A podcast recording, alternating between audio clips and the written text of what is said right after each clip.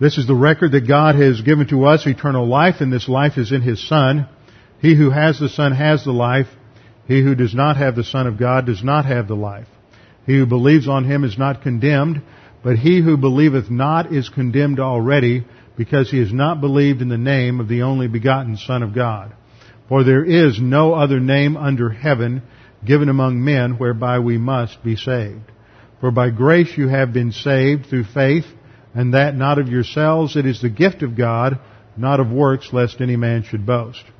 For I am persuaded that neither death, nor life, nor angels, nor principalities, nor powers, nor things present, nor things to come, nor height, nor depth, nor any other created thing is able to separate us from the love of God which is in Christ Jesus our Lord. For of him and through him and to him are all things, to whom be the glory forever and ever. Amen. Before we begin our study this morning, we need to make sure we're in fellowship, so we'll have a few moments of silent prayer to give you the opportunity to use 1 John 1 9 if necessary, and then I will open in prayer. Let's pray.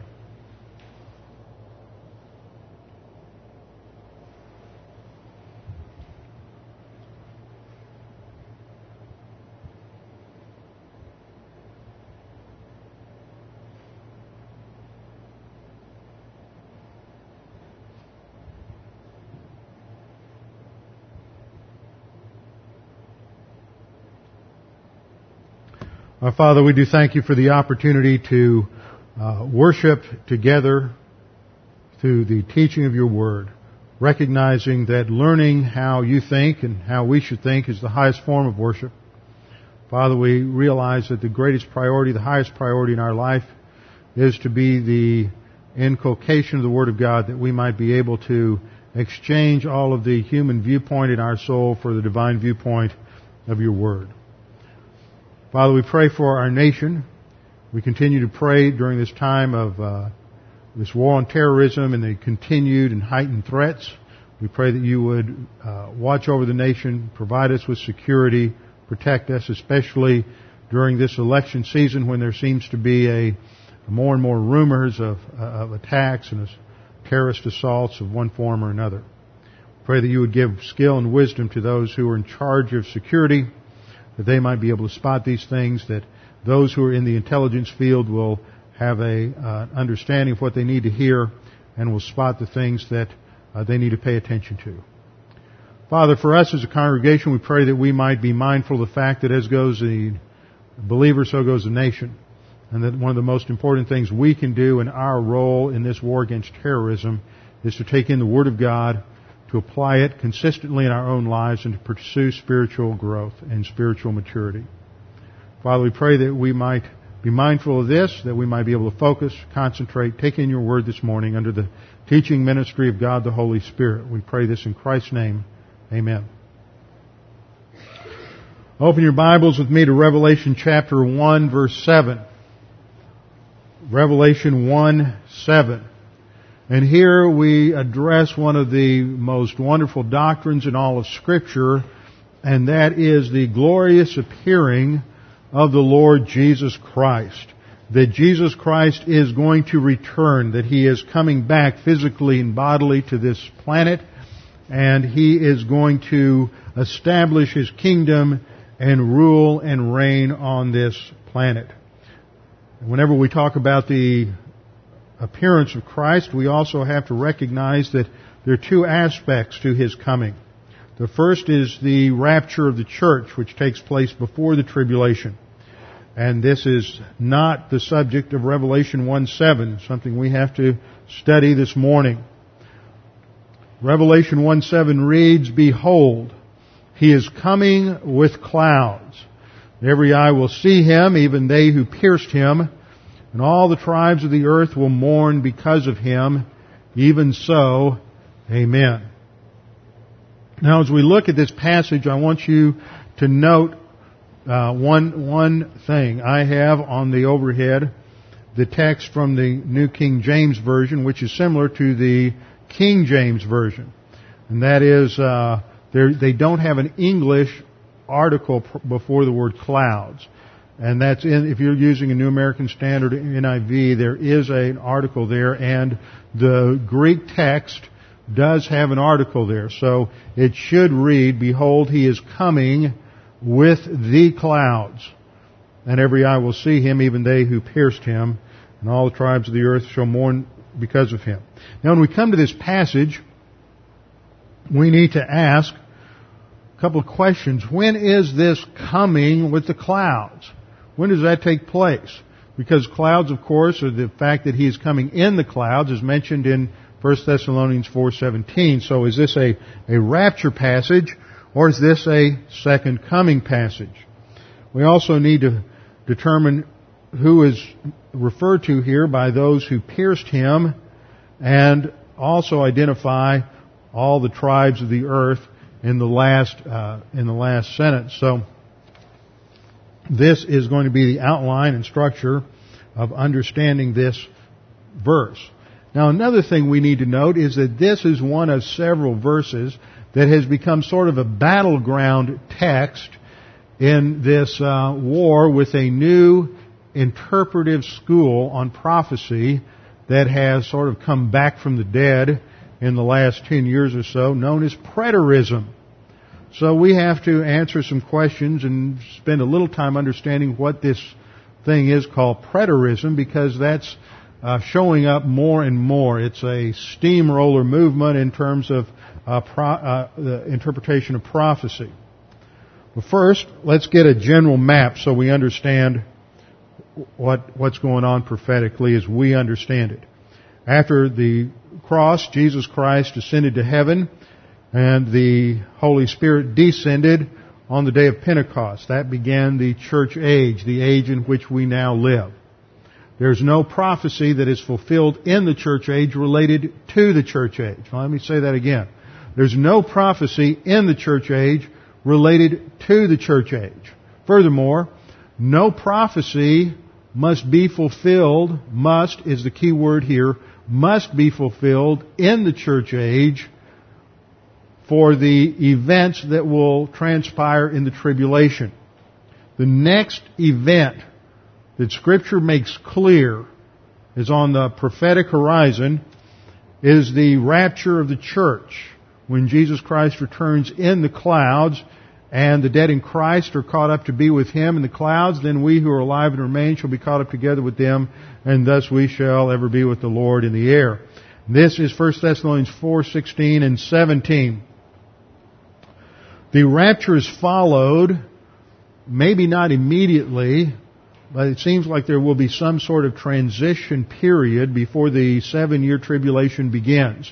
What begins the tribulation is not the rapture of the church, but the signing of a peace treaty between the Antichrist and the nation Israel, according to Daniel chapter 9, 27 and following in the um, uh, famous passage on Daniel's 70 weeks. The tribulation period ends with the second coming of Christ. Second coming of Christ is when Jesus comes to the earth, destroys the Antichrist and his henchmen, the false prophet, all those who follow him, and then establishes his kingdom on the earth, his 1,000 year rule and reign on the earth. Now there's a lot of different terms that we use related to prophecy that sometimes confuse people. The first set of terms has to do with the relationship of the rapture to the tribulation. Now you just think of this as before, during, and after. Pre, mid, and post tribulationism. Pre-tribulation rapture means that the rapture comes pre-trib, before the tribulation. This is what we see on the chart. Mid-tribulation is a position that the rapture occurs about the middle point of the tribulation. The church goes through the first three and a half years and then it's raptured halfway through. There are many problems with that. We do not believe in that position. There's also a variant of that today called the pre-wrath rapture of the church, which sort of puts the rapture three quarters of the way through the tribulation. Uh, we won't go into that. Then there's the post-tribulation view that the church is raptured as Jesus is on his way down at the second coming of Christ. So we sort of get ra- it's like a yo-yo. We get raptured and come back down, and uh, and there's no judgment seat of Christ, no rewards in heaven. There's just this up-down effect. Now we believe in a pre-tribulation rapture, that Jesus Christ comes back before the tribulation. As such, we believe that all of the events described in the major prophetic passages of the New Testament are yet future. That many of the prophecies in the Old Testament are yet to be fulfilled. Prophecies related to the establishment of the millennial kingdom. Therefore, we interpret these passages as futurist. Okay, we got some good vocabulary going this morning. We believe these things take place in the future, so that's called a futurist interpretation of, of Scripture. But there's some that think that this has already happened, and those are people are called preterists. So we are going to try to figure out what preterism is. What is preterism? We'll let the preterists speak for themselves. Kenneth Gentry is a well-known preterist theologian says that preterism is based on the Latin word praeteritus, meaning gone by or past. Preterism therefore holds that the tribulation prophecies, and those are the passages in Matthew 24, otherwise known as the Olivet Discourse, and most of Revelation, he says preterism holds that the tribulation prophecies occur in the, occurred in the first century, thus in our past. Already happened. Tribulation took place, Antichrist was revealed, all that's done and over with. What they're really saying is that this had to do with, with the events surrounding the destruction of Jerusalem and the temple in 70 AD. Now that sounds like a really bizarre position to our ears. This position was virtually dead for half a century, but it has come back like gangbusters and these men who are promoting it seem to be getting more and more exposure on television, on radio, and more and more people are hearing this. And a couple of well-known names have been swayed by this, and so it's having an impact. So to be knowledgeable about what's going on in your world, you need to understand this because someday you'll hear it, and if you're not well prepared, you're going to fall prey to this. David Chilton, another preterist who has since gone to be with the Lord, and thus he has figured out what the truth is, uh, wrote that the Olivet Discourse is not about the second coming of Christ. It's a prophecy of the destruction of Jerusalem in 70 AD. So that's what they're focusing on, that, that all of this really is code language during a time of persecution in the church. It's just secret code language to prepare the Christians at that time for what would happen in 70 AD. David Chilton writes that the book of Revelation is not about the second coming of Christ. That's news to us, isn't it? He says it's about the destruction of Israel and Christ's victory over his enemies in the establishment of the new covenant temple. What does he mean by new covenant temple? See, the new covenant's the church. The temple is your body, which is the temple of the Holy Spirit. So see, that's what this is talking about. Not a literal temple in Jerusalem, but the new covenant temple, which is the church in the, in the uh, church age. He says, in fact, that the word coming is used in the book of Revelation never refers to the second coming. Well, we'll see. That's just not true. But he says the main focus of Revelation is upon events which were soon to take place. That's why I emphasized earlier in our study that when John says that these things must quickly take place, and there we have the Greek word um, uh, uh, quickly take place, the Greek word tachus, which has to do with it can mean soon in a matter of time, but it also can describe the manner in which it happens. And the manner is it happens quickly, that when it happens, it happens rapidly. And the same is true at the end of verse 3. There's another word when, when John writes that uh, blessed is he who reads and those who hear the words of this prophecy and keep the things that are written in it, for the time is near. That's the Greek word ingus, E-G-G-U-S, and the G, double gamma is pronounced like an N-G, ingus. And again, it can be used in a time sense. It's going to happen right now. It's near in the sense that it could be tomorrow. Or it can be in the sense of uh, of happening in a, in a manner that is quick or rapid. It's the, the words are used in a somewhat parallel sense. So, um, this is their argument, and they base a lot on that, and we'll talk about that later. Now, one person who's very well known has a has a, um, a national radio ministry and teaching ministry. is a man by the name of R.C. Sproul, and I read some of his books years ago. And R.C. is a, a, a five point Calvinist. He's a covenant theologian, and he has become convinced in recent years of the preterist position. He writes, I am convinced that the substance of the Olivet Discourse was fulfilled in AD 70, and that the book of Revelation was likewise fulfilled in that time frame. He sees a lot of merit in what's called the partial preterist approach. Now one of the reasons I emphasize this is this isn't such a problem for us because we don't get too much Christian radio around here, so you don't run into this. But I get questions from tapers out there who run into this all the time, and they see people that they've known that have, uh, you know, been dispensationalists who are now being listening to R.C. Sproul on the radio and being swayed by these arguments. So even though this isn't a problem right here in New London County, it's a major problem in the rest of the country. So we just, that's one reason we can be thankful we don't have uh, a lot of elements of Christian, Christian radio. So what are the basic approaches to interpreting prophecy? We've got three or four charts to work through here. This chart shows what preterism does. Now here we start off with the cross, the ascension of Christ in this red arrow, and then this section here is the church age, followed by the rapture of the church. This period here is the tribulation, Daniel's 70th week, and then we, that is followed by Christ's return in the millennial kingdom.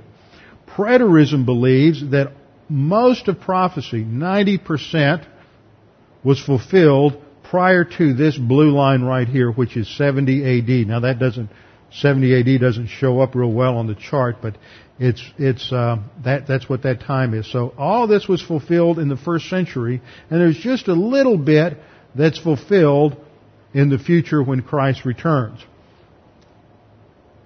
In fact, there's actually three different approaches to preterism. The extreme view of preterism says that everything came, everything happened in before 70 AD. Not only are we in the millennium, but we're in the new heavens and the new earth. Yeah. didn't know that, did you? I mean, go to passages in Revelation says no more sorrow, no more death, no more pain, no more tears. The old things have passed away. See?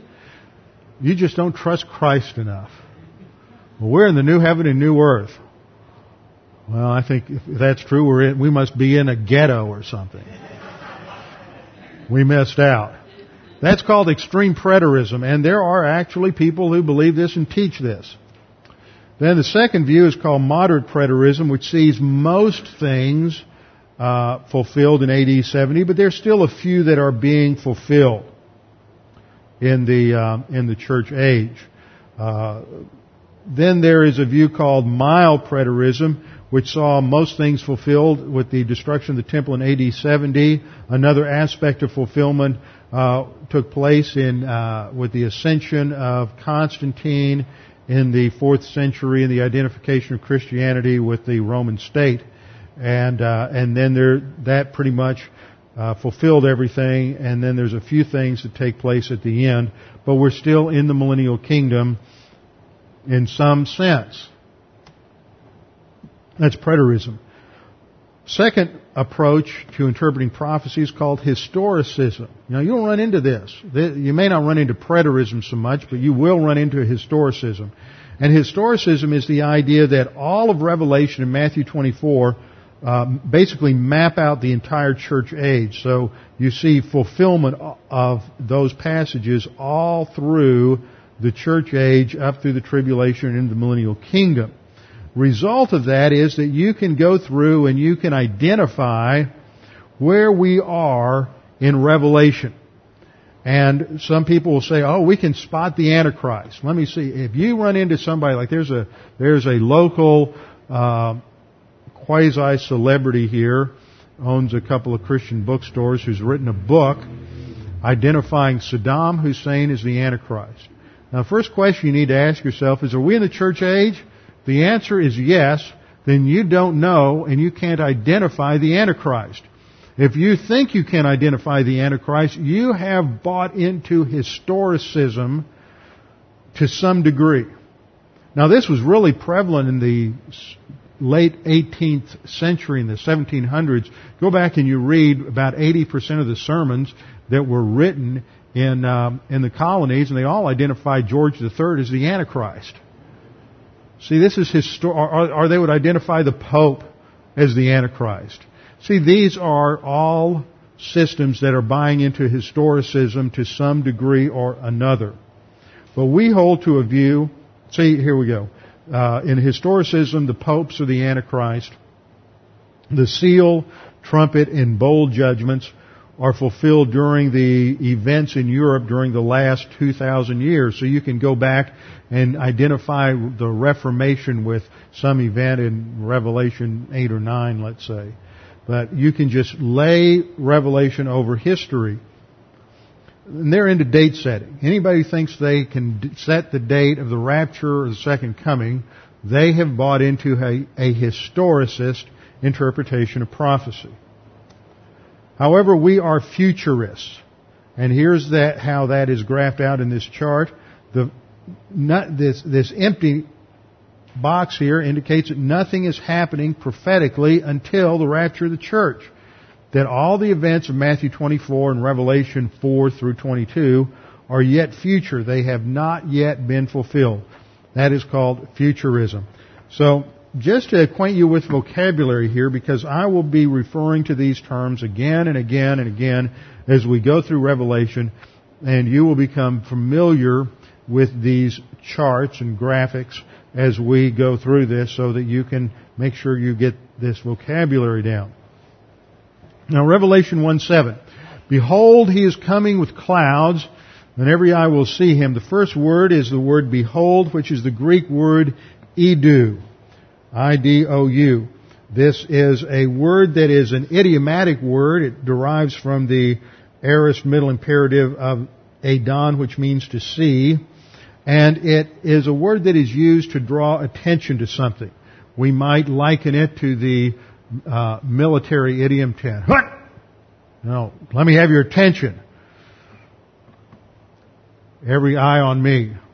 So that's the idea here. Every eye on this. Focus on this. John wants us to draw attention to what he is about to say.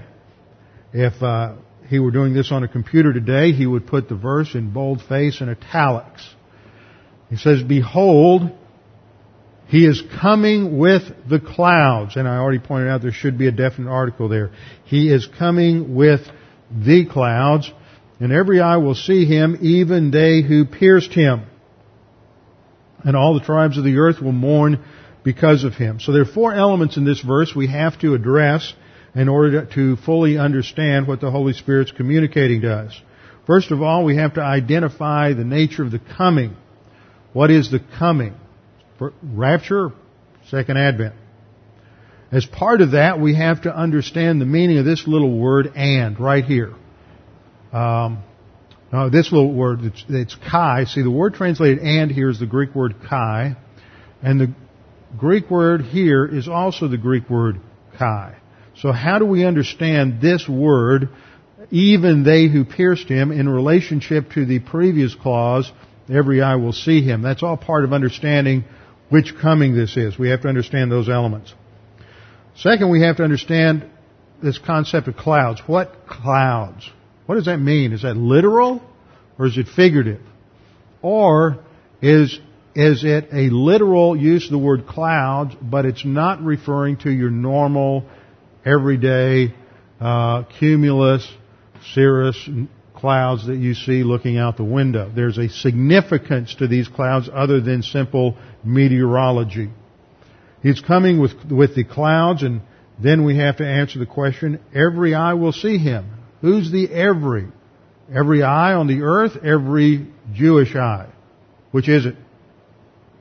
And then in all the tribes of the earth will mourn because of him. See, the preterists will translate that because of the use of the word ges for earth there sometimes refers to the land of Israel. They'll say, well, this is referring simply to a local Jewish event. He's coming with the clouds. Every eye, that is, every Jewish eye will see him. Even they who pierced him. See, they translate that as and that is those who, every eye will see him, that is those who pierced him. So they try to equate those two passages. And then they'll say, and all the tribes of the earth means all the tribes of the land, all the Jewish tribes will mourn because of him. So what they do is they try to localize Revelation 1-7 into simply a private, local, Jewish event that occurred in 70 AD. So we must, uh, whenever we teach, we have to teach in light of what's the, sometimes in light of the heresy that is being taught today and being promulgated. So let's uh, begin by looking at this. The phrase "He is coming with the clouds" uses the Greek verb uh, erchomai in its present middle indicative form. He is coming, not He will come with the clouds. And often in Greek you will, and in Hebrew is the same way, you will have a prophetic or futuristic use of a present tense. That means the event is so certain in its, in its uh, taking place that the writer uses a present tense when he is talking about an event that is yet future. So it's a future event, but it is so certain that it is spoken of as if it is happening right now in the present. So this is the essence of the, the verb, uh, erchetai, uh, which is the present middle indicative form of the verb erchomai, meaning to come. He is coming. Now the question is, when did this, when is this going to take place? Is this going to take place in the future or has it already taken place?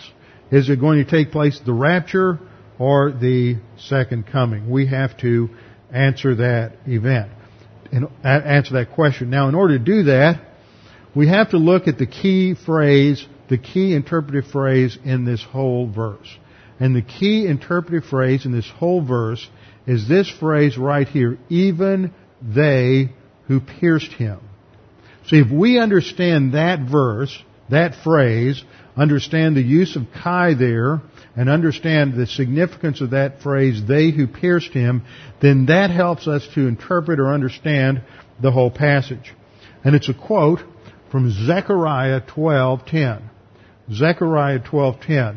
Once again, can't understand the New Testament unless you understand the Old Testament. How do you interpret these things in the Old Testament? How do you, I mean, in Revelation, how do you interpret various signs and symbols in the Old, in the New Testament? In prophecy? Well, you don't just just guess at it. You don't just come up with a nice interpretive scheme.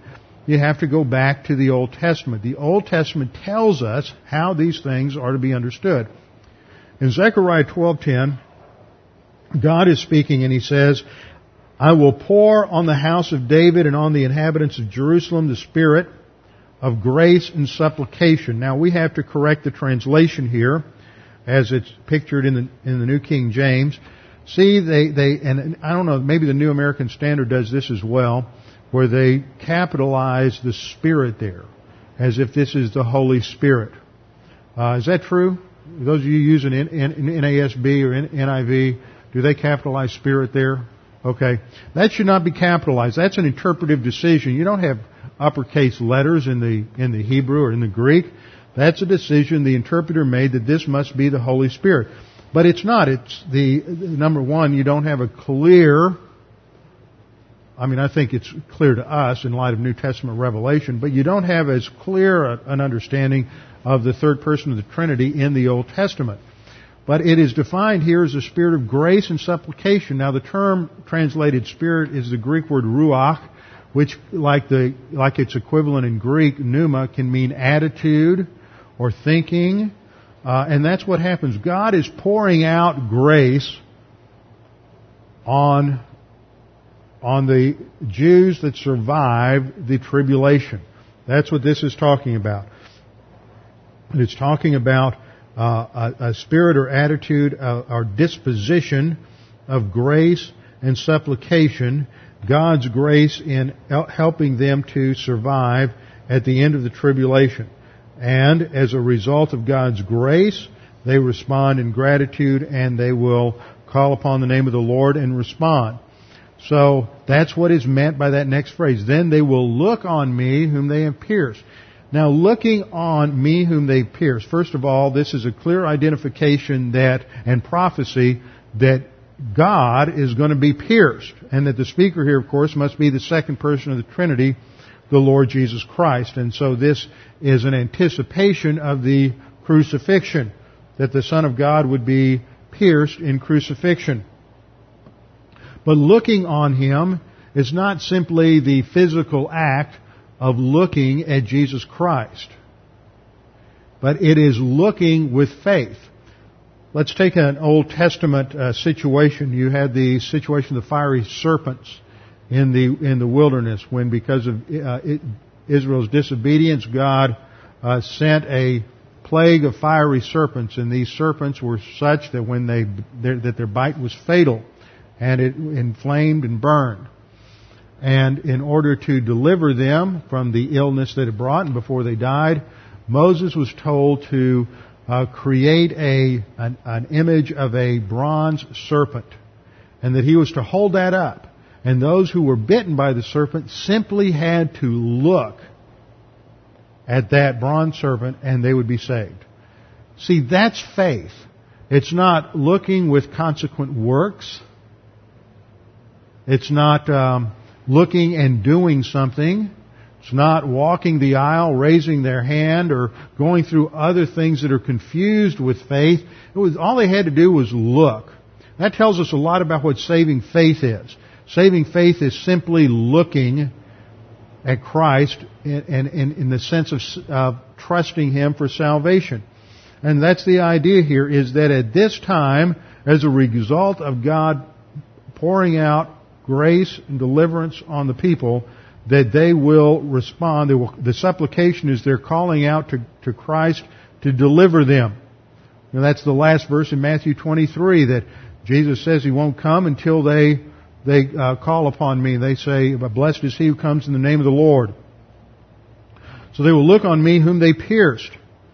Now that's the background for understanding uh, Revelation 1.7. So let's look a little more at this passage. Zechariah 12.10 goes on to read, Yes, they will mourn for him as one mourns for his only son, and grieve for him as one grieves for a firstborn. So they're going to grieve. There's going to be a mourning because they recognize what they have done. They realize with all of its severity that they crucified the second person of the Trinity. That when their Savior, the Messiah, came, they rejected Him and they killed Him. Verse 11, In that day there shall be a great mourning in Jerusalem, like the mourning at Hadad Rimmon in the plain of Megiddo. Now, uh, Hadad Rimmon is a village near Jezreel in the plain of Megiddo. And it was at that place that the uh, great uh, King Josiah, who was a great believer and a uh, mature believer and great leader of Israel, was uh, killed in a battle with Pharaoh Necho II. And um, as a result of his death, there was tremendous mourning in Jerusalem. So there's an analogy here that when the when they recognize that they have killed the Messiah, they will mourn as deeply and profoundly as they did when Josiah was killed. Verse 12 reads, And the land shall mourn, every family by itself, the family of the house of David by itself, their wives by themselves, the family of the house of Nathan by itself, their wives by themselves. So there's the, the by themselves emphasizes personal, individual volition, and as each individual responds to the Savior and trusts in Christ at His return, then there will be consequent grief for what happened historically at the cross. This goes on down through uh, verses 13 and 14. Now let's go back to our passage in Revelation uh, 1 7. Behold, he is coming with the clouds, and every eye will see him, even they who pierced him. So who are the they who pierced him? The they who pierced him are the Jews. Uh, this is really not something that is that is debated uh, by the uh, by the preterists. They believe that they who uh, they who slew him refers to the Jews. Everybody agrees with that. But it is going to be the relationship of that to the uh, previous uh, verse. So let's uh, let me go back. Put the verse on the overhead again. His, every eye will see him, even they who pierced him. Now that word translated even here is the Greek word kai. And the Greek word kai can be used as a simple conjunction, can be used as a simple conjunction and every eye will see him and those who pierced him, which um, would indicate that uh, there, there are two groups of people. Every eye will see him and those who pierced him. Or can be used in what's called an ascensive use, which indicates a, a subset of a larger group. You have a large group, every eye will see him. That's every human being on the planet will see him when he returns. Even, that is, a special subset of that group of humanity is going to be uh, singled out here. Even they who pierced him. So the emphasis for John is that the Jews will finally respond to Jesus as their Savior. Every eye will see him, even they who pierced him. Now let's go back. We've work, went to the center of the verse to identify who's being talked about. Now let's work our way back. When we looked at the phrase, even they who pierced him, what we saw is that that is a quote from Zechariah 12:10. That if we looked at the context of Revelation 12, we would know that this is a second coming passage. This is when the Messiah comes and establishes his kingdom in Israel. So that tells us that the coming of Revelation 1:7 when this group looks on the, on, on the one they pierced, that that coming is the second coming and not the rapture. Because the rapture is not a visible event to every eye and to the Jews. The rapture is an invisible event where Jesus returns in the clouds for His church. And those who are not believers are, are not going to see Him or behold Him they're simply going to be aware of the fact that a certain segment of humanity has instantly disappeared. So by analyzing the phrase, even they who pierced him, we understand that, that the phrase, he is coming with the clouds, is a reference to the second coming of Christ, which takes place at the end of the tribulation. It is when he comes to the earth and establishes his kingdom on the earth. Okay, let me go through these slides.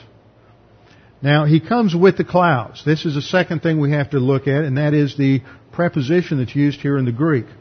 It is the Greek preposition meta. Meta is, means with, simply with. It is the preposition of accompaniment. It marks association in a general sense, denoting the company within which something takes place. That's a strict dictionary definition. It indicates accompaniment or association. This is not the preposition that is used in 1 Thessalonians 4.17. 1 Thessalonians 4.17 says, Then we who are alive and remain shall be caught up together with them in the clouds. See, it's a, even in English, it's a different preposition. In the clouds is different from with the clouds.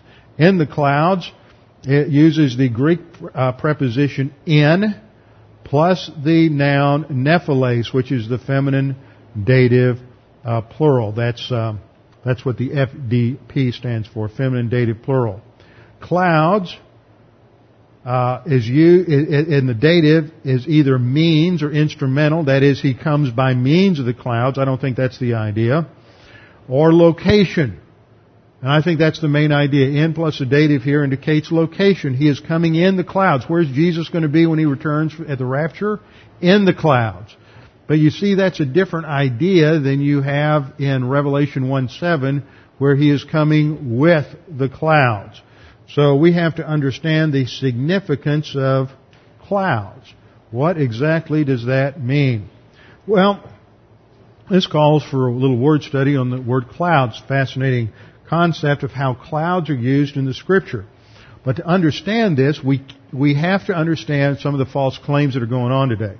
preterists claim that clouds associated with the presence of God in the Old Testament indicate something negative. They're the, the dark, foreboding clouds of His righteous judgment. It, it portrays uh, Him coming in judgment. So their claim is that Revelation 1 7 is Jesus coming in judgment.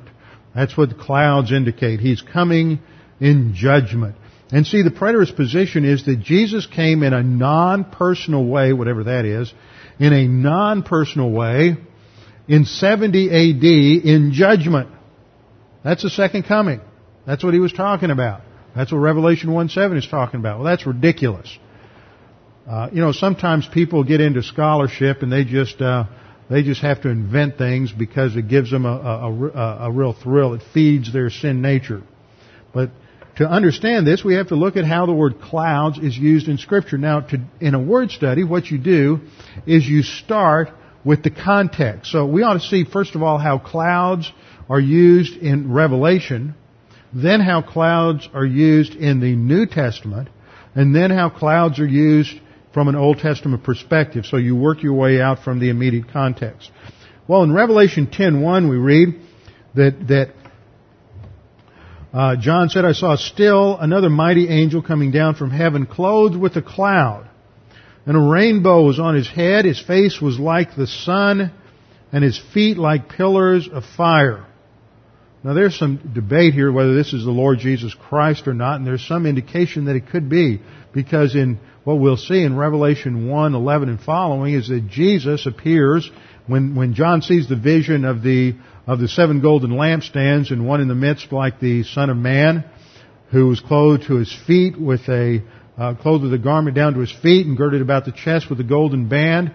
John says his his head and his hair were were white like wool, white as snow. His feet like fine brass, as if refined in a furnace. Okay. Second thing is that rainbow is associated with the presence of God.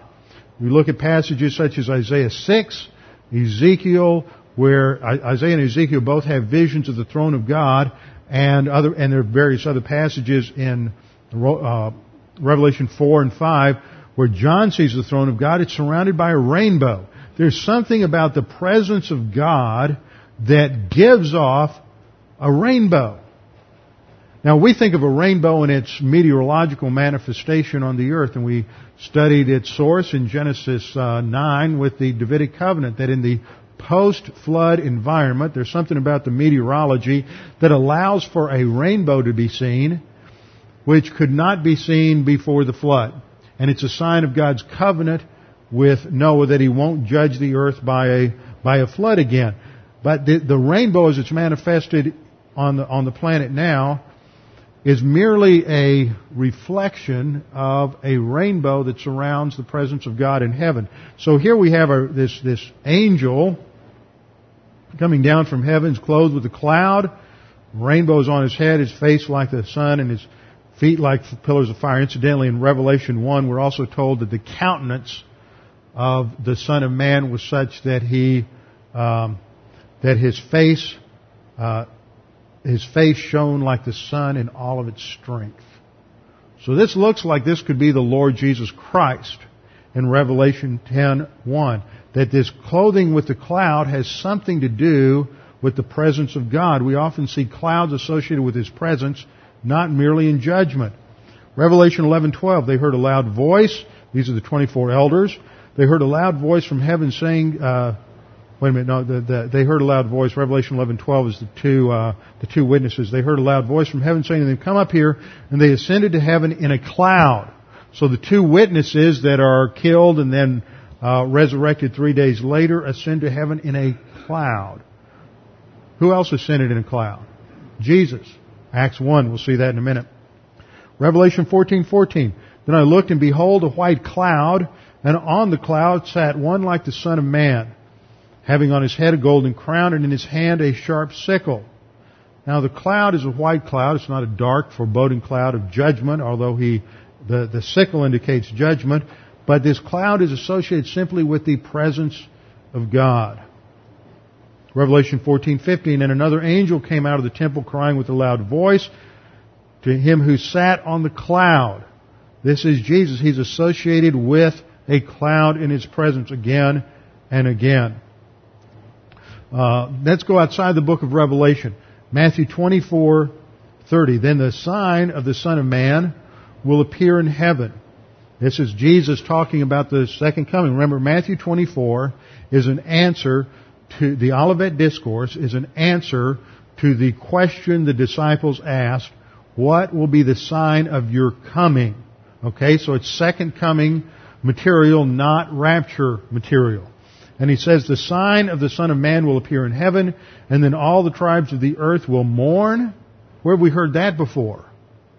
All the tribes of the earth will mourn, and they will see the Son of Man coming on the clouds of heaven with power and glory. So Matthew 24 is a background for understanding understanding Daniel, I mean uh, Revelation 1 7, and we have that phrase Son of Man. Well, where does the phrase Son of Man come from? Well, we studied this. It comes out of Daniel 7.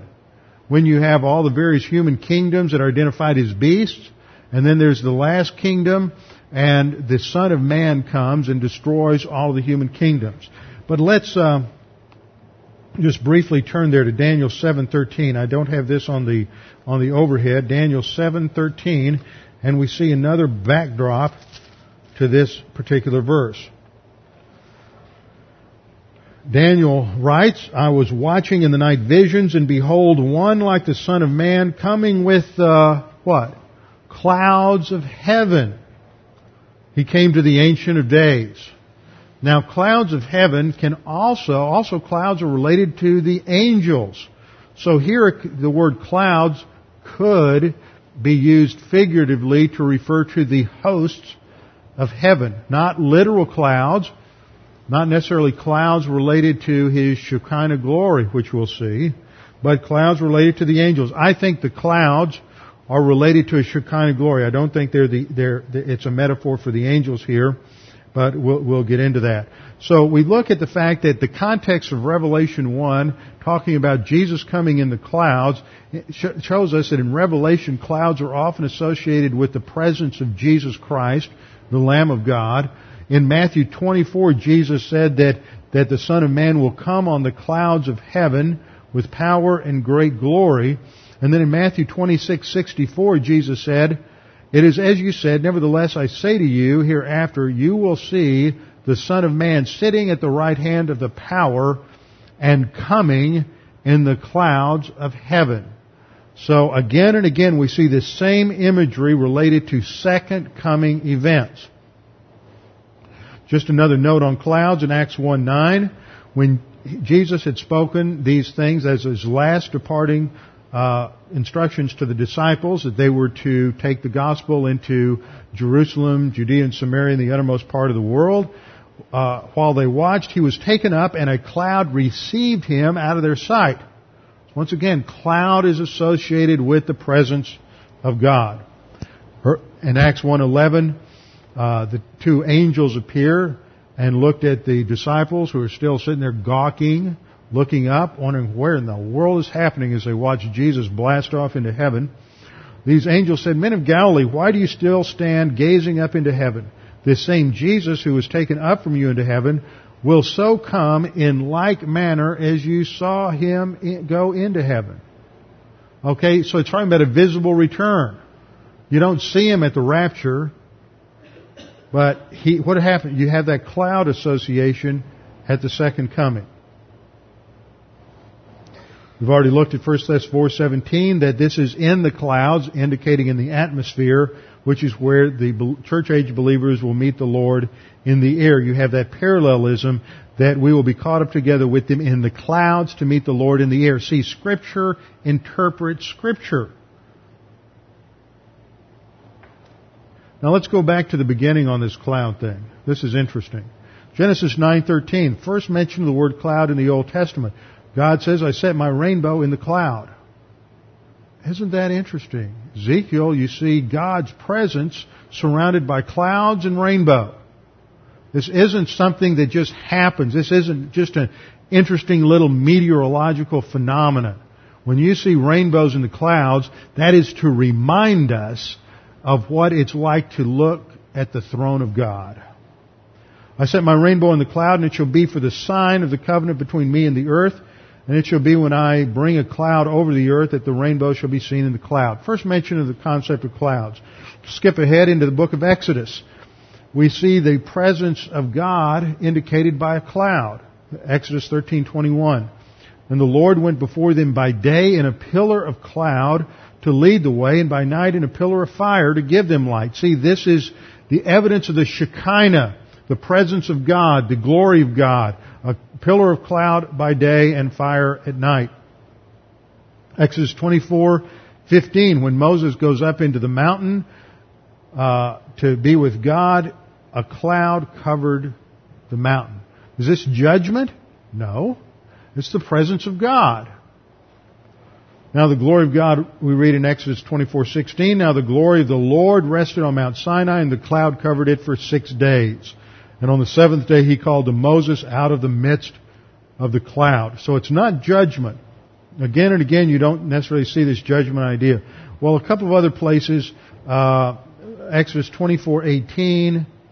Uh, Moses goes up in the midst of the cloud in the mountain, and then Matthew 17:5 when you have the, at the Mount of Transfiguration. While Jesus was still speaking, behold, a bright cloud overshadowed them, and suddenly a voice came out of the cloud saying, This is my beloved Son, in whom I am well pleased. Hear him. So cloud represents the presence of God. Now let's look at a couple of other, uh, other passages. Uh, I'm just going to skip over these. Uh, when in Joel 2, you have clouds again, a day of darkness and gloominess, a day of clouds and thick darkness. When is this? Joel 2 takes place at the end of the tribulation. So this has to do with Jesus Christ coming, that there will be like morning clouds spread over the mountains as people come great and strong, the like of whom has never been, nor will there ever be any such after them, even for many successive generations. It's describing the end time events. Uh, same thing in um, uh, Zephaniah and many other passages of Scripture. Okay. The day of the Lord is described in Zephaniah 1, 14 and 15. Just skip down to verse 15. That day is a day of wrath, a day of trouble and distress, a day of devastation, desolation, a day of darkness and gloominess, a day of what? Clouds and thick darkness. This is when Jesus Christ returns at the second coming. Now back to our verse. Every eye will see him. Well, who are the those referred to in that passage? The every eye who sees him, every human being on the earth will see him. At the second coming, his return is visible. We don't know how that happens. If he returns on the on the Asian side of the planet, which he will, over Jerusalem, how will those in North America see him? We don't know, but they will. The scripture makes that clear. Somehow God in His omnipotence will make that possible. And then he says, all the tribes of the earth will mourn because of him. And this phrase, all the tribes of the earth, is a technical phrase. It's used many times in the Old Testament. It's usually translated all the families of the earth uh, in the Old Testament. But this is a phrase that refers to Gentiles. It's not a phrase that is used to refer to the Jews. For example, in Genesis 12:3, I will bless those who bless you, and I will curse him who curses you, and in you all the families of the earth shall be blessed. That's the same phrase. So that's not talking about Jews, it's talking about Gentiles. All those, um, all the tribes of the earth is talking about all of humanity, all the Gentiles, not just Jews. See, the preterists say this refers only to the only to a local Jewish coming, but that doesn't hold up in light of, of exegesis. We have the same phrase in Genesis 28:14. In you all this, the in, in you and your seed, all the families of the earth shall be blessed. Once again, it's talking about Gentiles, not just Jews. Zechariah 14:17.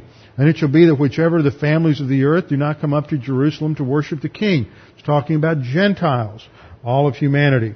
So, when we look at this phrase, we see that um, this is referring to the second coming, and all of humanity will mourn because of him. Not just the Jews. They mourn. We saw that in Zechariah 12. But all the tribes of the earth will mourn because of him. And then he concludes with the phrase, even so, amen. And last time I pointed out this is a phrase used about nine times in the, in the uh, text of Revelation, and it means so be it. It's based on the Hebrew word that is one of the synonyms for faith, indicating certainty and uh, stability.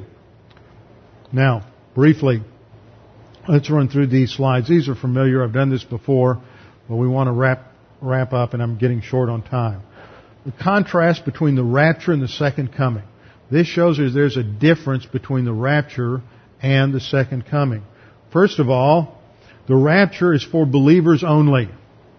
The second coming, at the rapture, believers are translated to heaven.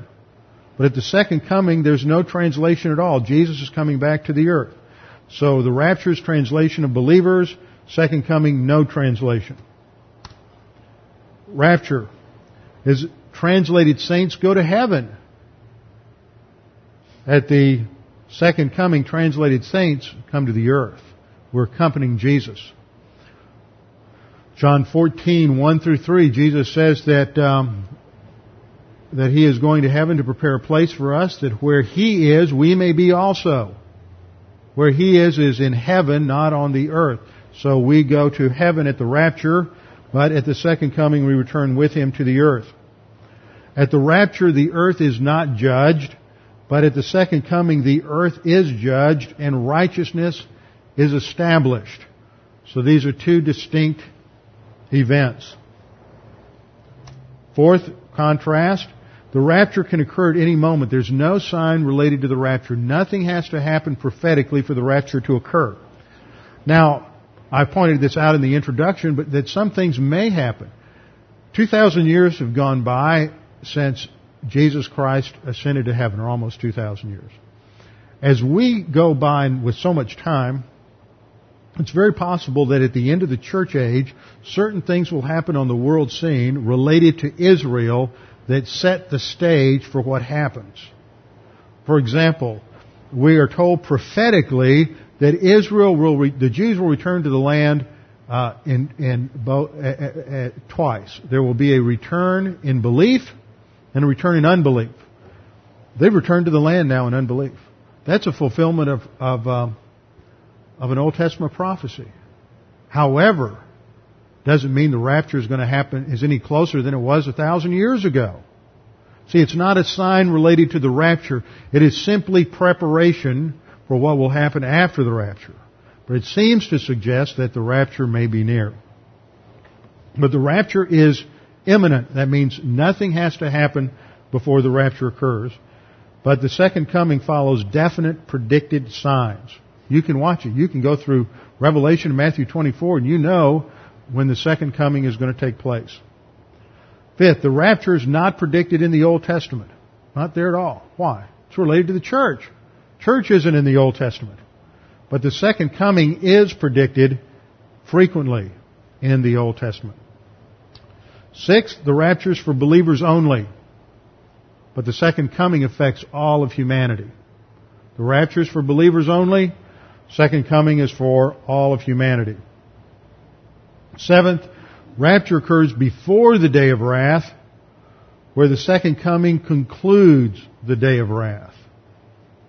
The rapture occurs before the tribulation, the second coming at the end of the tribulation. And one final point, the rapture has, there's no reference to Satan at the time of the rapture, but at the second coming, Satan will be bound for a thousand years. We'll come back next time and review these with our introduction, and then we will go on into uh, the last verse, verse 8, the last verse of the introduction of Revelation, with our heads bowed and our eyes closed. Father, we do thank you for this opportunity to study your word this morning, to recognize how clear your word is, how precise it is, how it gives us accurate information about the future. Father, we pray for anyone here who's not sure of their own future, not certain of their eternal destiny, that they would take this opportunity to make that both sure and certain. Right now, right where you sit, you can make that certain by simply trusting in Christ as your Savior. Believing that He died on the cross for your sins. That having paid, had the penalty paid, all you need to do is rely upon Him for your eternal salvation. Father, we pray that you would challenge us with the things that we've studied today, recognizing the rapture is imminent, that the time is near, and we must be ready. We pray this in Christ's name. Amen. Let's stand together and sing our closing hymn, which is